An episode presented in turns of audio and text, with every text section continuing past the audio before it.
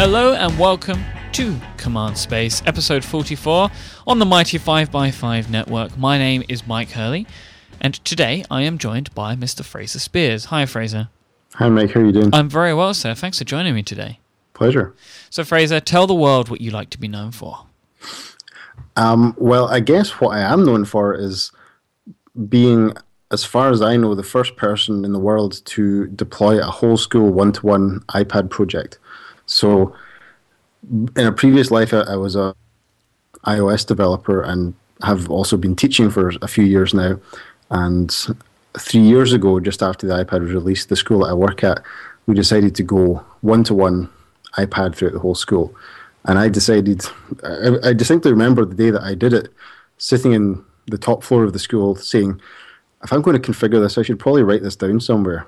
And I should probably put it on my blog, just in case anybody ever else ever does this. And then it was picked up by newspapers, and the rest is history, I guess. So, tell me a little bit about um, what your day to day includes now. Well, um, parts of the week can vary, and parts of the week are pretty fixed. I, I teach classes, so I I spend nearly two full days a week back to back teaching kids from the secondary kids from uh, ages, I guess, about 10, 11 up to 18 at different levels, uh, teaching them computing as a subject. Uh, other parts of the week, I will be spending time in my school working on systems administration stuff, or I will be out of school um, dealing with other schools, or doing things with Apple, or um, hosting visits to my school from other schools. So uh, part of the week's a bit mixed, and part of the week's pretty fixed. You mentioned doing things with Apple. So mm-hmm. is that because you've pioneered this education stuff? Um, do, do, you do they sort of use your help for that, or is it other things? Um, Apple have they do various events, um, essentially marketing events, um, where what they'll do is they'll have what, what they call sort of customer um, presentations, if you like. Right. And and what I, I do there is I go to some of these events and I sort of just tell the story of what we did at our school with Apple products, basically. So, how did you find yourself um, to become like a, a, a leader in this one to one program? Completely by accident. I mean, there, there was no master plan to become a famous educational technology specialist. I mean, I mean, if if I am even that, which I, I, suppose I have to admit, I, I, guess I am. But honestly, I mean, let me go back and tell you how we came to be doing one-to-one iPad, and then that'll maybe uh, clear up a, a, few things. Yeah. Um, the school, the school I work at um, is called Cedar School, uh, in its in the town of Greenock where I live, and it, it's a really small school and it's a, a, private school, and I have been working there since 2006 as a computing teacher and IT manager, I guess, and we had at the time I started we put in a lab full of iMacs.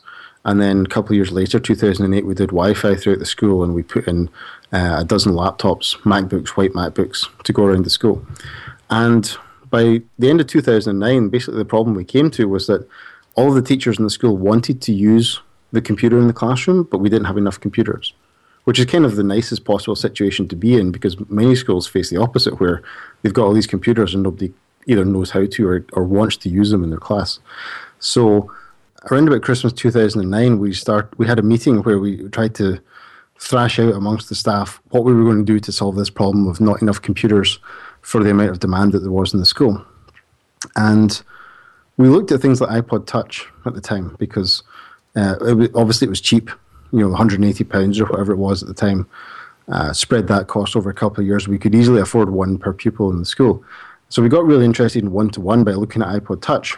But teachers kind of came back to me and they said, look, it's too small to be our main computer. And at that time, like the software wasn't very good you couldn't connect it to a projector. I mean, a lot of those things are different now because Pages and Keynote are on the iPod Touch, but that was the way it was back then. So we decided to kind of sleep on it over the holidays, and um, never been quite so happy to have one of my projects stalled for a month because the month after we had that meeting, the iPad was announced, uh, and that was kind of exactly what we were looking for something between the laptops that we'd been using, which were big and heavy and power problems and so on, and the iPod Touch, which had all the kind of ease of use that we wanted in the battery life, but just wasn't big enough. Uh, and the fact that it was just a big iPod Touch, to quote some people who are wrong, um, was actually really good in our favor because we looked at iPod Touch, and now here's something that's like the iPod Touch but bigger. And you know, what more could we want? It was as if Apple were blessing you. It was exactly like that. You know, the day after the iPad came out or was announced, um, I went into school, and, and between the door of the school and my room, like four people stopped me, and it's not a long distance. I said, "Have you seen the iPad? You know, it's what we were talking about. You know, could, if only we could get an iPod Touch that was bigger." Uh, and look, they've done it. So uh, it was it was a fairly easy decision for us after that to to kind of go ahead and do it, um, having looked at the iPod Touch in as much detail as we had. It would have been terrible if you would have made the purchase order for all of those iPod Touches. Yeah, that would have been a killer. So tell me a little bit about uh, the one-to-one program at Cedar School. Like, how does it work on, on a day-to-day basis? Um, well, it, works a little differently in, in primary education and secondary education because um, the secondary kids and, and, and the older primary kids get to take their device home with them. So the idea is that we, the school leases a set of equipment, right? The same way that company would lease computers or whatever. Um, so we have 115 that we have leased for three years, and we're coming up to the end of our lease right now. Um, and we assign them. I configure them, um, and I install the apps on them uh, and set configuration profiles and so on. And then I, I issue them to pupils, uh, and they're labeled with the pupil's name, and that's essentially their iPad for the for the duration. Um, we don't have carts. We don't. Um, they don't check them out of the library or anything like that. That iPad never gets taken away from them and given to somebody else. It's it's uniquely theirs for the entire duration of their education. Um, and that's kind of the essence of one to one is that it's a more personal device that um, the pupil can kind of invest themselves in, and they can take it with them, and it has all of their data on it, uh, which we find is actually really useful because when you go from one subject to another, you can actually do much more easily projects that cross over two different subjects because the kids have got the data from one subject in the other subject, and it's all accessible to them as well. So that's basically how a one-to-one program works, and that's how we do it at the moment. Is that we kind of manage the configuration, and the kids get to use it.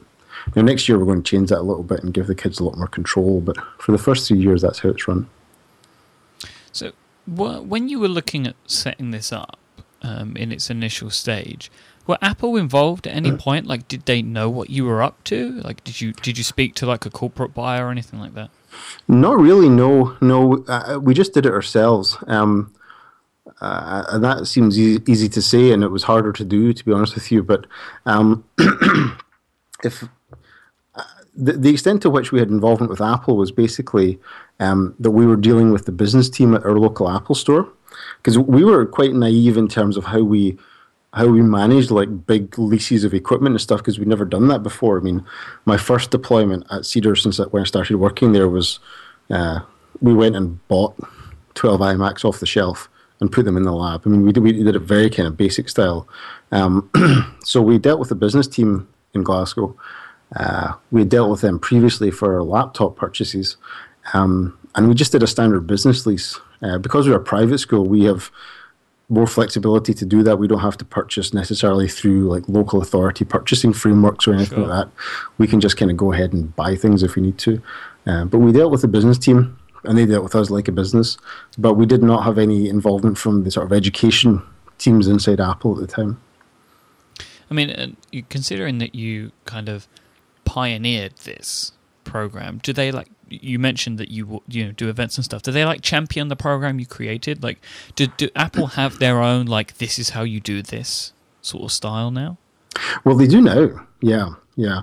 I mean, the model in, in the US and the model outside the US is a little different because in the US, Apple have um, they have solutions engineers who go and work with schools in the US. So you've probably heard of some of the really big iPad programs that are going off in the US, like you know uh, McAllen School District in Texas with 25,000 seats. Los Angeles Unified School District just voted to do 50,000 iPads, and so on. So Apple have teams that go into those big scenarios, but in Europe and in the UK, it's it's typically more done through resellers. So companies that will um, uh, they'll buy the kit off Apple and then they will work with the school and uh, design the deployment and, and put in place all the other bits that need to go along. You know, maybe they need Wi-Fi or the school needs web filtering or something else. The reseller will kind of put together a package that includes iPads and training and things as well. But um, for us, we just bought bare kit, and I just kind of made it up as I went along because you know, even at the time, Apple, I don't think I'd quite thought um, just how big a deal iPad was going to be in education. I mean, uh, they get it now for sure. I mean, as, as, you can see with the kind of stuff that's on their website now, but back then it was still kind of they were clearly not that sure how it was going to go. Uh, so in some ways, I was kind of a, a, bit ahead of some of those guys as well.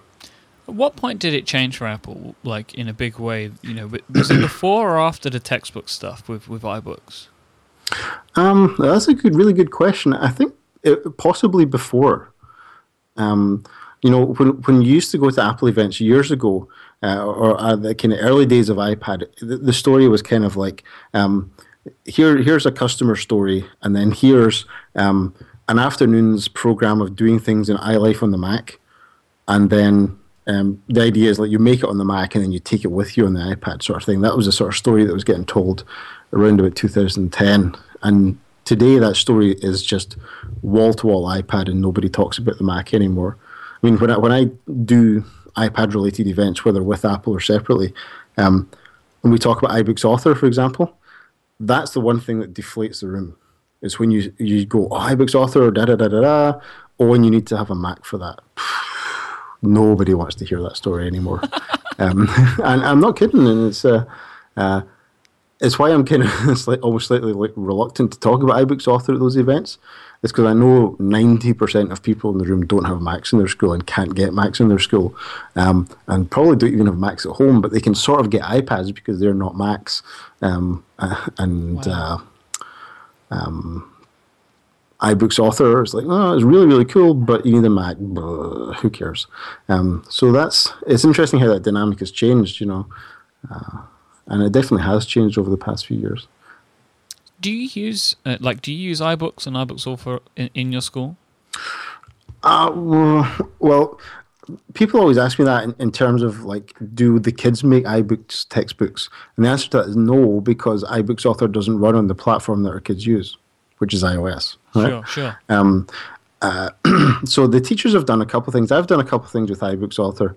Um, uh, and another colleague of mine, he actually does his report cards in iBooks Author. Nice. Uh, and what he does is he kind of gathers multimedia content, if you like, from the kids during the course wow. of the year, videos of them doing stuff in class or uh, like digital things they make on their iPad, and he kind of assembles it into a report card book and puts it on their iPad and sends it home with them. So that's really um, awesome for parents. It is, is parents adore that.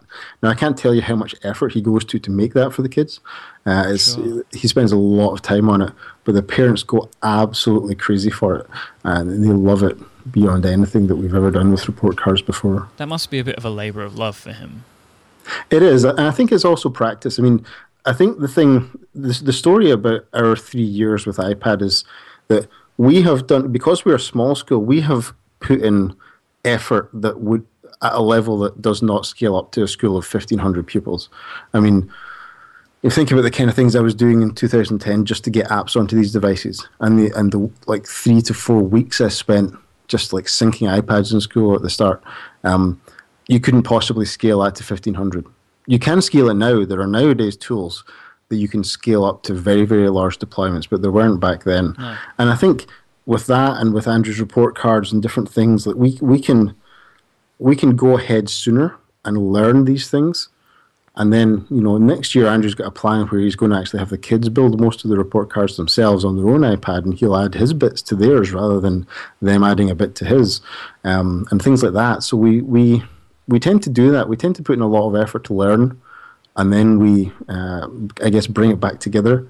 You know, this is always the way we've worked with these things is not to um, put it in the hands of, of like an IT guy and have him analyze it as much as we'll, we'll put it in the field in a restricted style and then we'll decide what the real problem is and then try and solve that problem rather than um, just decide from on high we're all going to use Office 365 or we're all going to use Google Docs. Because um, uh, I think, certainly in the past few years, we haven't always understood the problem correctly the first time. Uh, and I think that's that keenness to experiment on a small scale with probably more effort than big schools could justify helps us learn what the real problem is and then solve the real problem rather than solving the imaginary problem beforehand. How much is um, iTunes U a part of your workflow? This year it's massive. absolutely massive. We adopted it wholesale last August. Obviously, iTunes U came out um, a year ago in January at Apple's education event, along with the iBooks author textbooks. Um, and when we saw, uh, you know, when that event went off, everybody made a huge big deal about the textbooks. Um, yeah. and, and particularly, they made a really big deal about, oh, textbooks are, are $14.99 now, which is a big deal for America, but that's a very America centric problem of the, the, the, textbook that costs $200. I mean, textbooks in Scotland don't cost $200, they cost £8. Um, it's totally different. a little different, yeah. I mean, there's all kinds of political reasons why that is the way it is in America, and none of them are very good reasons, I don't think. But um, everybody made a big deal about that, and you can understand why that's a big deal in America, because if you look at a lot of surveys about what people think that tablets are for in schools, if you ask teachers and if you ask students, you get a very varied set of responses you know, going on the internet, making things, collaborating, making videos, blah, blah, blah. But if you ask parents and if you ask school administrators what they think tablets are for, the only thing they see is textbooks. Right? Now, who in the world pays for tablet deployments in schools? Well, it's school administrators and it's parents. So having a robust textbook story is a great way in for a company like Apple because without a story to tell about textbooks, the people who sign the checks basically um, aren't hearing the story they need to hear. Now, sure. when you get the iPad in the classroom, I bet you, and we have actually found this as well, that the device is way too valuable in the classroom to just lock it up as something to read off. Yeah, right? it's a waste. It's a, it is actually a waste of money at that point. I think. It is if that if that's all you do with it, it is a waste of money. I mean, we've done things where we've had like the electron an electronic version of the book and the paper version, and in the class we use the paper version alongside the iPad, but it saves the kids carrying the paper version home if they can take it home electronically. Makes things sense. like that, you know, and that's fine. I mean, I'm not I'm not down on any of this stuff, and I'm, I'm a big ebooks fan myself, but just to think of the iPad as a textbook replacement is is way too. I don't want to say simplistic is the word, but it's it's too it's too small a vision, really. I mean, aside from some of the um, like the, the sort of the whole scale restrictions, you know, that I know that you do with um, what's that program called? Con- configurator. Apple configurator. Yeah. Oh, that's my my best friend these days. a couple of great episodes actually of your podcast about configurator, which will be in the show notes, and we'll talk about the, the show itself in a bit. Mm-hmm. But I was wondering, do you use any any tools like assisted access or anything to lock iPads down at certain levels so kids can't just go to Safari and browse the web for an hour? Uh, the question of locking iPads is a really interesting one. I mean, not a couple of years ago, I went I went to a school where they got 30 iPads in, and these were iPad ones. This was early days, iOS 4.2 or something. And what the, the sysadmin guy there had done was he had jailbroken every iPad and installed some kind of hack from the Cydia store that basically let you set a password to be. Uh, the, it made the iPad require a password to open any app. Well, that seems right. Yeah. Okay. Um, and and that's that's the kind of end game that you can get to if if you go down that path. I mean, you got to remember, kids are different, right?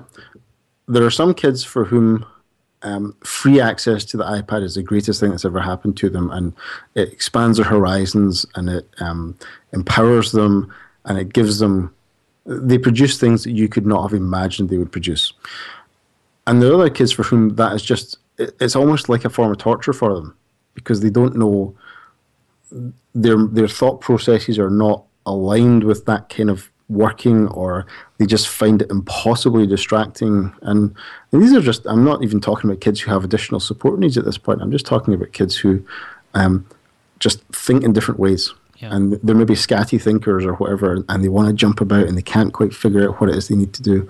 And i think years a few years ago, I, I used to be really against this whole idea of of applying kind of external control to these devices.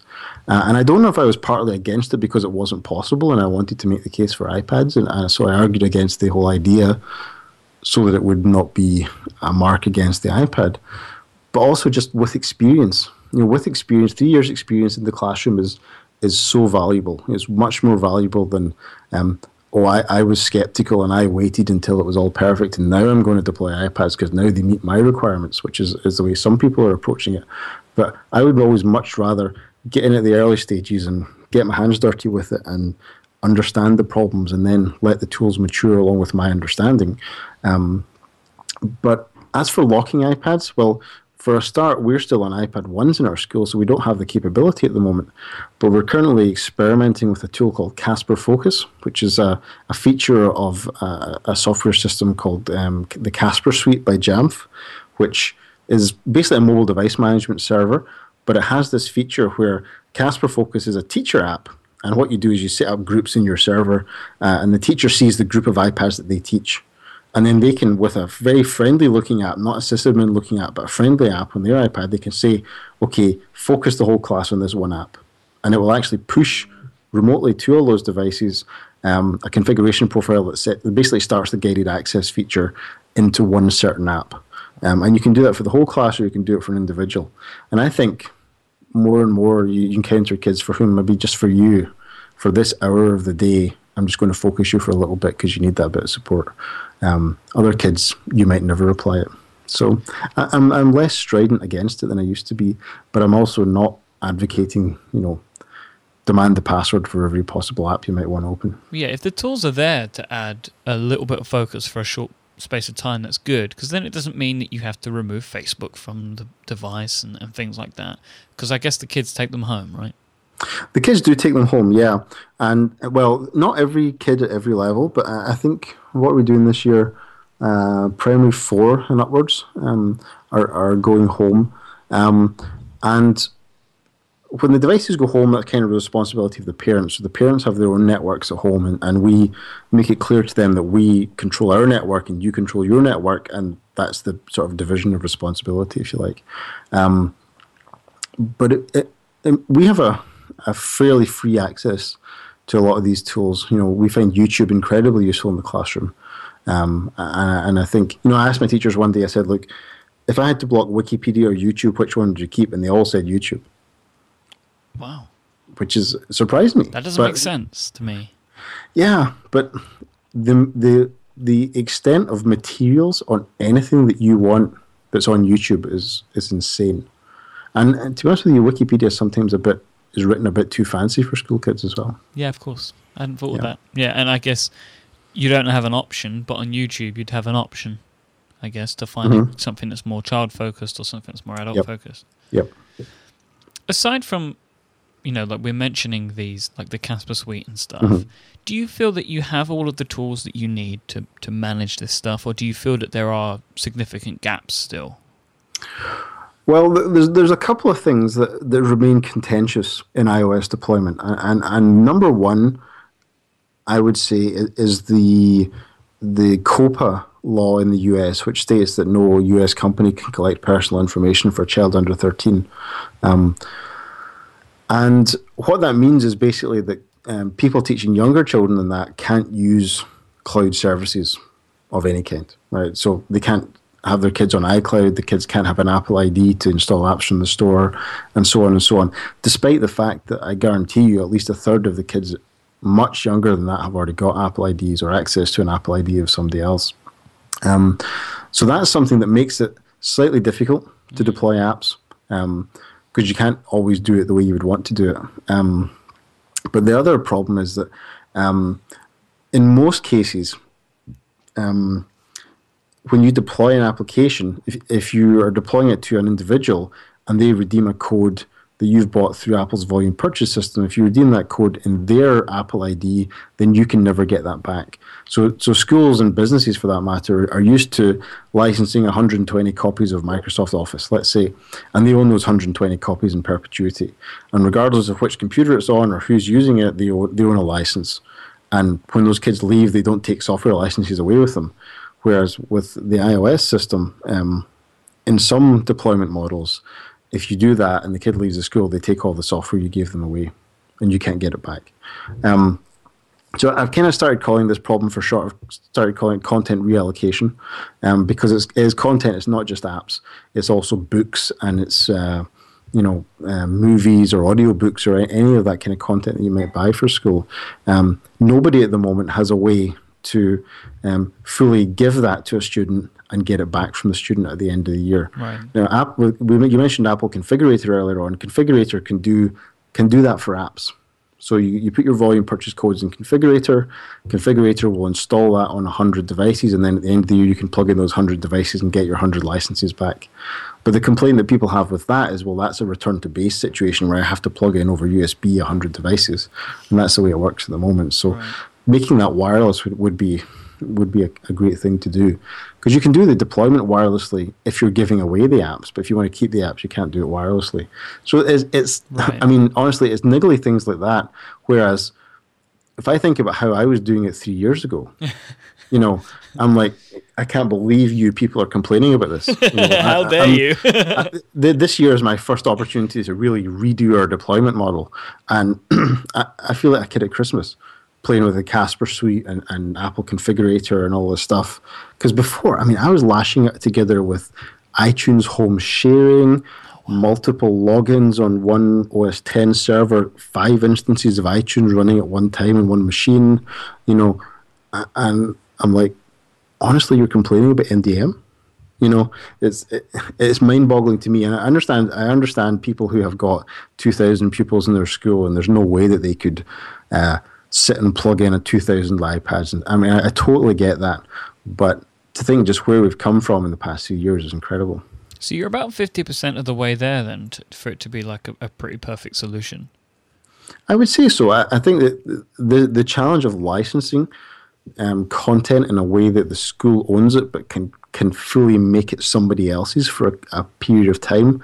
Nobody's got that solution because Amazon don't have it. With, you know, they've got um, uh, what's it called, WhisperSync for the Kindles. Yeah. Um, they've got the same problem there as Apple have got, which is that they can't. You, I can push a book to, to a bunch of Kindles, but I can't get it back. I can do the same thing for books. I can't get it back. I can do the same thing for apps. I can't get it back unless I use configurator. So in that sense, Apple is a little bit further ahead than everybody else. Sure. But not as much as people need it to be to really scale it up um, in that way. So you mentioned that you're getting to redo things this year. Are you upgrading from the iPad 1? We are, at last. What are you moving Thank goodness. to? Um, we're going to the, the, well, I assume it's going to be the fourth generation iPad um, because I don't think, I have no information. I mean, I, I know sure. nothing that nobody else knows, but um, uh, there doesn't seem to be another iPad on the way before August. Let's put it that way, because developers conference is the next thing that's going to happen in June, and then you know, it'll probably be September at this rate. They said so we, fall, right? That's what they said. So yeah, September. Fall, yeah, which yeah, is too which, late. Which means the week after our school opens, of course. You know, which last year that was when the volume purchase program came out. It was the week after no. the school opened. So um, no that's why we haven't done volume purchase this year, even though we've had it for, in the UK for a while. Um, but yeah, so it's going to be a fourth generation iPad, uh, full size, not the mini. Um, it's going to be Wi-Fi only, and this time we're going to go for 32 gigs as well, not 16. Good, good choice. I think the 32. Yeah. Why, yeah. why not mini? Why not mini? Um, well, partly is we're we're signing a three-year lease, right? And you never know how the future is going to go. Uh, and I'm sort of using the mini as an insurance policy for what I'm going to do, and I'll explain what I mean by that. Because if you look at the, the two choices I've got, I've got an A an A5 processor based iPad Mini, which is running like 700 Geekbench points or something, or I've got an A6X based Retina iPad which is running 15 to 1700 Geekbench points depending on who counts it. Um, so I've got I've got the option of a machine that's twice as fast as the other machine, right? Um, that matters to me a lot, right? Because the extent to which we use iPads compared to how most people use iPads, we really want the fastest thing possible. And not just because we do video all the time, because we don't, but just if you're spending all your day on iOS, you want the fastest possible experience. So, so the processor performance is important to me. Um, but also, I think the more you want to do with it, the bigger a device you want. and I would honestly contemplate if there was a bigger iPad, physically bigger iPad, I would think it would get a physically bigger iPad for most kids in the school. Um, the iPad Mini, and I've always said this about seven-inch tablets. Um, I said this with the Nexus 7 when I, I was testing that as well. That a 7 inch tablet is awesome if you've also got a computer, but a 10 inch tablet can replace a computer. That's a, that's a really good point, actually, because I mean, I, I, I don't think I would ever go to a full size iPad again personally. Mm-hmm. Um, just because for what I like to do with my iPad, the smaller size is much more convenient. Yeah. But if it was all I, if I could only have one device, Mm-hmm. I don't know if I'd be able to live with it. Yeah, no, I I agree. I mean, I, I got the iPad Mini as soon as it came out, and I, and I fell in love with it because it was so awesome that you could you could do all your iPad stuff in this tiny little box, and, and it's still cool. Don't get me wrong. I'm not I'm not down on the iPad Mini. It, it has its place in the lineup, absolutely. But what I found from like the October when they came out to I, I think maybe March of this year, I, I, I put my iPad Mini, I uh, my full size iPad, I wiped it and put it in a drawer, and I just lived with my MacBook Air and my iPad Mini. And what I found by the end of that five month period was that um, more and more and more, I was I was saying to myself in my head, okay, I see that's there. I'll just wait till I get back to my Mac and I'll do that. And it was with email, it was with doing things on the web, it was with yeah. thing after thing after thing. I was thinking, oh, I'll just wait till I get back to my Mac to do that. Whereas previously with the, with the full size iPad, I'd just been doing it all on the iPad and that was it. Um, so when I kind of came to that realization, I, I, I, basically went back to the full size iPad as my main iPad. Still got the mini, but I've reconfigured it in a different way. So it's it's full of games and Instapaper and Flipboard and, and those kind of Netflix and BBC iPlayer and that kind of thing, rather than my main kind of work iPad. Makes sense. Um, one last question before we go for the for the sponsor, but I do actually have more education stuff I want to talk sure. about before we, we dive into the podcast. But um, has being you know known as the well, and accurately being the world's first sort of whole school one to one program. Is it mm-hmm. it brought a lot of attention to CEDARS? Yeah, it has. It has. I mean, we've over the past few years we've hosted um, hundreds of people from all over the world. I mean, we're talking as far away as places like Japan. Wow. People have come to Scotland to, to visit our school. um, people from the US, all over Europe. Um, Australia, New Zealand, Japan, uh, Philippines, Malaysia, places like that. Um, so yeah, it has brought a lot of attention to the school. Um, not uh, uh, to be honest with you, not all of it complimentary either. I mean, in the early days, a lot of people said it was a gimmick. A yeah. lot of people said it was that that's okay for rich, fancy private schools. Right. Yeah. Uh, yeah, yeah. The only people who said that were people who don't know what Greenock is like. I have to say. Um, um, uh, but you know, th- there was a lot of that kind of thing, you know, and, and, there were people, you know, people in education and people in education technology who, you know, quickly got a backlash in, you know, not just against us, but more against the iPad per se, rather than us. Um, you know, people were writing blog posts saying, you know, one iPad per child, no, thank you, and all this kind of stuff. Um, so it was, but you know, the overwhelming majority of people, and certainly everybody who's ever visited, has been incredibly enthusiastic about the idea, and as a result of people having visited our school, um, there are now iPad programs in places like Denmark, uh, where many, many schools in Denmark have gone iPad as a result of conversations started at our school and taken back to schools in Denmark. And then from there, uh, projects have progressed to the point where they're they're really going for it down there. Also in Wales as well, you know, so we get some friends down there um, who visited our school a couple of years ago kind of got the bug for the whole idea, and they're pushing it on down in Wales now as well. So it's really, really nice to see um, other schools kind of following along. I, I thought we might have seen more by now, but you know we are where we are, um, and you know that that's really gratifying. I never wanted it to be, and I never do want it to be um, iPad school as Cedar School. You know, I want it to be okay. Those guys were the first, but look at all the hundreds of other schools because how could you have something this great and want to keep it just for 100 kids in your school? You know, it doesn't make sense to me. Um, so we, we do a lot, and we do a lot for, for free as well. I should make clear. It's not that we, we try and make money off the back of this. Really, we've we've done a couple of charged events, but mostly um, the visits that we host to our school are free. Um, certainly free for teachers and educators of any kind, um, and we just want to share that knowledge as much as we can. Sounds great. Yeah. I'll, I'll take a take a very quick break so we can thank um, our sponsor for this episode. Of course, it's the fine folks over at squarespace.com who give you absolutely everything you need to make an amazing website. Squarespace provides you with all of the tools that it takes to build a amazing, beautiful blog, portfolio, business site, or even an online store. They are a fully hosted, completely managed environment that allows you to do that. It doesn't matter how experienced you are when it comes to putting things online, you can build something amazing in minutes. You don't have to worry about hosting your site, worrying about scaling if you get a lot of traffic, even integrating with other services like Twitter, Facebook, Flickr, Instagram, and many, many more, because all of this is built right in. Additionally, Squarespace have beautiful themes. Um, they, they're really, really fantastic to look at, and they feature responsive web design. So, no matter what devices your, your visitors go come, you know, to your website, they're going to see a fantastically formatted uh, web page because it's going to be made to look fantastic on any device. They have built in analytics, real time statistics that allow you to see all the visitors and all of the information of people coming to your website so you can track that. You know, that, I guess that is important to a lot of people, and Squarespace built that right in. So you know, it's just another thing that you don't have to look elsewhere. You don't need to look into analytics providers from, you know, from other services, good and bad, because it's all built into Squarespace. They have fantastic 24 7 customer support and live online workshops as well that can help walk you through any issues that you may have, and their support will respond to your question in minutes in most cases, which is absolutely fantastic. They have Squarespace Commerce too, which allows you to add a fully integrated store to your site so you can start accepting payments for physical and digital goods if that is your bag, and you can manage all of your inventory and order processing right within your Squarespace site. It really is an all in one platform for building fantastic websites. There's no credit card required to try out Squarespace. I want you to go and find out more and sign up for a free trial. To do this, go to squarespace.com forward slash 70 decibels. That's 70 D E C I B E L S. If you enjoy Command Space, go there and check them out.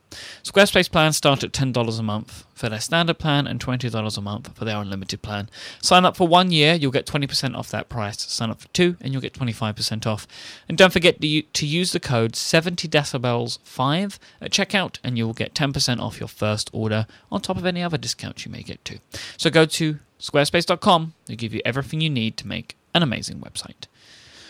So, recently, Fraser, uh, Google announced um, the Google Play for Education, Mm-hmm. um, and and I just wonder what you think about that. I mean, they, they, I don't know how much information you have at the moment. It was just announced at I/O, but I'm sure you've looked into it.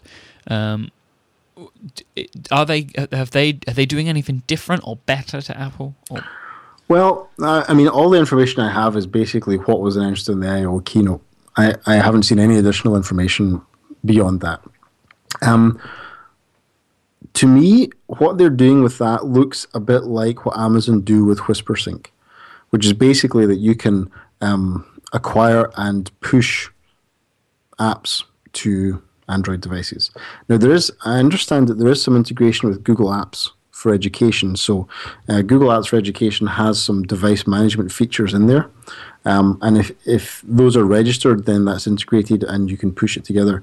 Now, in the Apple world, the way you would do that is you would buy the app codes from Apple, then you would put it in your third party mobile device management server, and that way you would push the app codes out to the kids. So basically, what Play does for education, as far as I can tell, is it eliminates the, the process of downloading a spreadsheet from one website and uploading it to another. Right? Um, because absent that, as far as I can tell, in my limited understanding, I have the other parts of that in the iOS world. So, I mean, it's, it's good that you know they're putting together a storefront for education, but I guess my question is, and this is something that I think uh, most schools are not doing. The, the sort of model they they were talking about was the idea that a teacher would somehow go on the store and spend the school's money and push something to their kids' devices. right. I don't know of many schools where the purchasing process is that fluid. yeah. Um, Here's your hundred dollars for the week. Go crazy. Yeah. Now, maybe maybe if there's a kind of voucher based method of doing it, um, then okay, here, teacher, here's your your fifty bucks. You know, but I think even in secondary schools, not, I'm thinking more secondary schools, there's got to be sort of a departmental strategy. Like a science department might have twelve teachers in a, in a big school or whatever for the different sciences. Is every every one of twelve teachers going to get to choose and push out different apps? Um, the way we do it in our school is is that we um, all the requests for apps are, are, funneled through the IT department, which is me uh, and me alone. Um, but the reason we do that is because quite often what you end up with is uh, one teacher wants app A, let's say, and te- teacher B wants app C, and those apps do the similar thing. Maybe they're like two different kinds of dictionary or two different kinds of calculator or two different periodic table apps or something like that. Um, and for the sake of the students who might go across different departments or different um, classes, uh, having them not have to have two or three different things that do the same thing, it, it simplifies their experience as well. So there's a bit of kind of deduplication that I think has to happen in scenarios like that because you can get yourself into chaos. And the second thing is that the thing people never think about in education deployments is what happens next year, right? All of the all of these scenarios always people always think, well, let's do it this way this year and that'll be great, and that's fine. But then those devices have to go to either go to new people next year so where do those apps live? Who owns those apps? I don't know. Um, these kids actually go on to the next year with a bunch of apps already in their account. So do they have them by the time they get to next year? You know, it's all these kind of life cycle things that people like me with a kind of sysadmin background think hard about that an individual teacher probably wouldn't even think they had to think about. So I'm not sure I buy the whole story of a teacher goes to a, an app store and pushes things to their kids because I'm pretty sure purchasing processes are going to be a little more controlled than that. Sure. Yeah, that makes sense. But I mean, I'm not, I'm not down on Google for, for for doing things for education. I mean, I mean, nobody would love it more than me if Apple and Google just went head to head for the next two years to see who could be the best thing for education. I mean, that would be awesome. I mean, it seems like that's that. a possibility. I mean, well, it certainly is. I mean, you look at uh, you look at big school districts in the US putting down 25 and 50,000 units. I mean, everybody wants a piece of that. And also, then you've got kids from a very young age using your product. I mean, I guess mm-hmm. that's the big thing for these companies, right? They're yeah, but only evil Apple care about that. Apple right. are trying to lock people in. Google are just trying to give people stuff for free because they're nice. well, we all know that, right? what do you see as the future of computing in the classroom? Well, if you wind back the common experience of computers 10 years, it's probably that. If you know what I mean. Like, in the sense that education lags the way that we work outside of education by about 20 years. Um, I mean, if you think about it, when, when was the last year that you had to share a computer with someone else? And for me, it was 1995.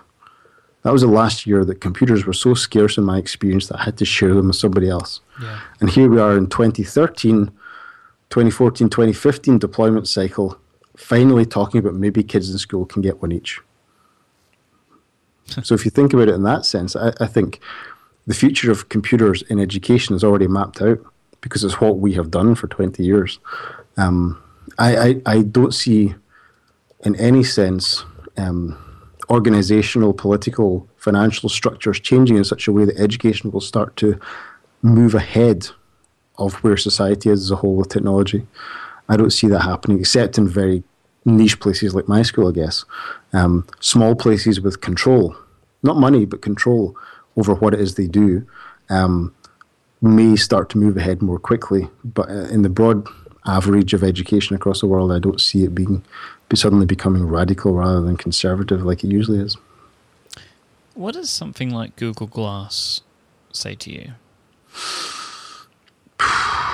Now that's a question. I had a couple of conversations with teachers about this, and and at some level, um, like there's a, there's a horrendous um, child protection question in all of that, which oh, is yeah. you know, teachers walking around taking videos and pictures of pupils. You know, that's and as a male teacher, that is something that I am particularly concerned about. Um, but at the same time, um, it depends you're, if you're asking me whether teachers wearing it or pupils wearing it. I mean, the, people are already concerned in classrooms about pupils taking videos and pictures of teachers and putting them online. I mean, that's that's a ship that's already sailed, and we don't need Google Glass to make that a thing that people are concerned about in the classroom. Sure. Um, from my point of view, I would like to think that I never do anything in the classroom that I would be ashamed for other people to see. But I know that that's not true in, in every situation, and I, I know that I teach in a fairly privileged position where I don't have major discipline problems and I don't have to deal with extreme situations that other teachers do have to deal with. Um, so that's maybe the voice of privilege speaking a little bit there. Um, but I think uh, some teachers have, I've talked to about it. they've said, "Well, I would be very reassured to be able to show my side of a story as well." So there's that aspect to it as well. It's not all it's not all creepy and bad. Do you think there are learning opportunities? Like, imagine I don't know, um, you could teach a class all over the world by them being able to see things from your point of view, maybe. Well, I think there's there's certainly um, uh, training opportunities through something like Google Glass. I mean, if you imagine, I'm thinking more at university level, for example, if you were, um, say, you're a surgeon, and you you want to make a training video about how to do an operation. Well, you can't hold a video camera, and it's, and it's awkward to yeah. bring a video camera team into your into your operating room to uh, to do that. And they'd be but, in the way, right? you know. Yeah, I mean, if, if, it's a very intricate thing, then you know any of these sort of point of view videos that you might want to make, or uh, you know, there's a lot of potentially good things you could do with that for sure, for sure. Um, whether that's something that you would necessarily teach through, I'm not so sure, but possibly. I mean, I, th- I think the thing, the thing I, I'm unhappy about with Google Glass is that the sort of geekerati are so down on it already. You know, they're they're doing a Segway to it rather than a Tesla, and I think people, I would like people to keep their hands off the idea a little bit longer, till we figure it out. You know, mm-hmm. um, and I think there's going to be bad in it, but I think there's also going to be a lot of good in it as well. And I guess almost like the Segway, you can sort of see it heading for vertical markets, where for certain specialized applications it will be an absolute um, showstopper. You know, it'll be amazing. Whereas for the broad swathe of the public, hmm, maybe not. Maybe the social aspects will outweigh, and maybe the legal aspects as well, just like the Segway, will outweigh the, the actual practicalities of it. Let's talk about your, your podcast, Out of School. Yeah. What, what's the show about? I guess people could probably guess, but tell us what Out of School is about. Well, Out of School is the show that I do with my pal Bradley Chambers, who does a similar job to me. He doesn't teach. Um, he's a, he's a director of IT at a, a private school in Chattanooga, Tennessee. Um, and and basically, what we do is we get on Skype every week and we just sort of talk about what we've done recently, um, what we've been thinking about, what we've been concerned about, what we think people need to know about vis-a-vis handling computers in schools. And there's a very very strong Mac and, and particularly iOS bent to the show. I mean sometimes I think deploying iOS in schools is like the only thing I know anything about anymore. um, you know, it's kind of like uh, I'm sort of an iOS deployment machine and I don't have any other skills, but um, I guess that's not true. Um, so we, we, we talk, and, and what we, we do is we it's not just like, oh, here's this cool thing I found this week, as much as it's um, here's a thing you have to be concerned about at some level, or you may be interested to know about. So you mentioned earlier we just did a couple of shows on Apple Configurator, which uh, is is a piece of software that um, is wonderful and sort of awful at the same time. And I don't mean that in the nastiest possible sense, but it's just incredibly difficult to get the philosophy behind it right. And I think, I guess, in the show, the way I kind of look at it is that um, Bradley's a very kind of practical guy. He's a real hands-on, in the trenches, um, tech support, IT director kind of guy. And I, I guess I'm more of a kind of theoretician, if you like. And that sounds incredibly pompous, even just coming out of my mouth right now. And I, and I hate myself for just having said that. But um, I, think we kind of complement each other because the way we did the configurator show, for example, was that I sort of kicked off and said, look, understand the idea here and then Bradley would take people through the the actual practicalities of working that out in terms of what you do in, in the classroom or in the lab. Um, and I guess the way I approach the show is I try and approach it like I approach my blog, which is um, to try and, and write things that will have enduring value rather than just reacting to this week's news. I mean, we, we do a little chit chat about news the first five minutes of the show or whatever, but then we, we, try to make shows that are reference material for people doing the same job as us. That's incredibly valuable for a show like yours, I believe, because what you hope the listener will get out of it is that they can go back from episode one, and I have a couple of shows where I, where I try to do this, with this being one of them, actually, um, where I, I, I don't try, as you say, to. I mean, obviously, news things pop up, like I just asked you about Google I/O, for example. Mm-hmm.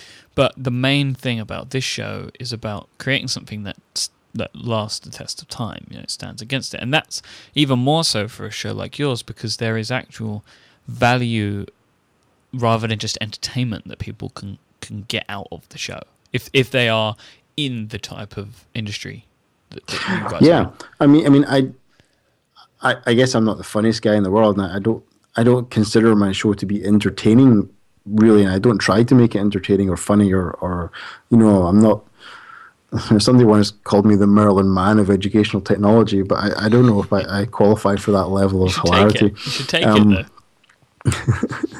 um, but I, I think I like to imagine people making notes as they listen to the show. And I think if I can imagine people doing that for a show, then I think I've done a good show. I think the thing that you guys do a great job of doing is, is really breaking things down and making it easy. And, and saying about like the entertainment value, I am not anywhere near um, a school IT administrator, and I never will be. I, I can pretty much say that the likelihood of that happening is very, very slim. I would but, advise against it. but I listen to the show and I enjoy the show. Thank you. So, because it is interesting, because as nerds, we find things interesting that are very strange. And sometimes just listening to you guys talking through um, the things that you're doing, you know, and, and like I found the Apple configurator shows like fascinating. I don't really know why but I did. Interesting. And I think it must be the way that you guys talk about the stuff that you do, and you have a great passion for it, and you, you're very enthused about it. But you make it very simple to understand, and it's interesting to hear the problem solving that you go through, and how technology is helping you, and stuff like that. So it's a it's a great show, I think, that stands up against necessarily just being about you know if you if you're not in IT, there's no point in you listening. Yeah, I mean, I think one of the things that we do because iOS in, in education is not it's getting big, but it's nowhere near the scale of even the Mac in education, never mind Windows. Um, we, we try not to assume too much prior knowledge. So I think that makes the show accessible.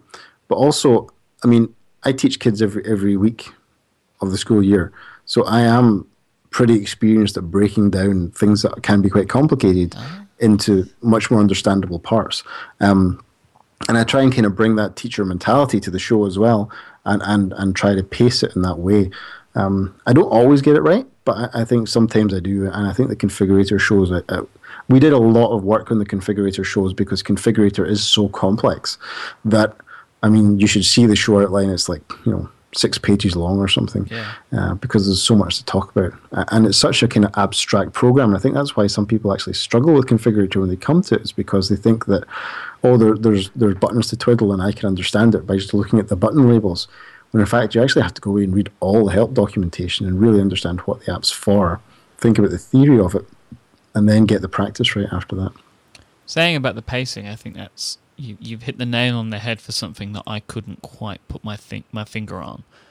Which the way that you pace the show, the way the show is paced, and the way that things are broken down, comes from your teaching background. So that that's I've realised that now. Yeah, I think it's. I guess it, when you are a teacher, it's almost subconscious that you're doing that, um, and because in, podcasting is strange because like trying to teach people things over podcasting is weird because you you don't know who's listening and you don't understand the abilities or, or the um, the prior experience of the people who listen to the show. So you try and hit somewhere in the middle between, you know, and now you plug in the cable and then you'll see a thing on the screen. So you're not you're not reporting everything that happens, but you're trying to you're trying to go for the bigger picture idea, which is I guess what we do in teaching all the time. You know, we're, we're not just trying to teach them to close the window by pressing the X as much as we're we're trying to teach them that there are windows and you can close them. Mr. Speirs, thank you so much for joining me today. It's been a pleasure, Mike. Thanks for having me on. I've I've really enjoyed this episode, and, and I, I think that other people will too. I think the listeners will have loved it. Why don't you tell everybody how they can keep in touch with you? Okay, so the, the, the blog that I've referred to a couple of times is uh, speirs.org, and that's S P E I rs.org. There is some speculation that that's actually a spelling mistake five generations back on one of our ancestors' birth certificate, that it's not S P I E like everyone else, but what can I say? um, and I'm also Fraser Speirs on Twitter. Um, I'm on app.net as FS, but I am not very active and I feel kind of bad about that, but I don't know why. Um, and I'm not on Google Plus. well, I, I, sort of, I sort of am, but I, I am. Well, everybody's on Google Plus by default, right? Yeah, pretty uh, much. What can I say? Yep. Awesome. So that's where I am. And I am iMyke, um, I M Y K E, on all of the social networking places that you would care to visit. Next week's guest, uh, we, I'm hoping to be joined by Serenity Caldwell, and we'll be talking. You know, there may be some overlap in shows unintentionally. We're going to be talking about books, ebooks, and textbooks, and iBooks author. So more more of the same. So I'm really looking forward to talking to Serenity. It should be a great show. Thank you very much for listening to this week's episode of Command Space. If you want to find links to what we've discussed today, you can go to 5by5.tv forward slash CMD SPACE, Command Space, slash 44. Thank you very much to Mr. Fraser Speirs for joining me, and thank you all for listening again, and I'll be back next week. Bye bye.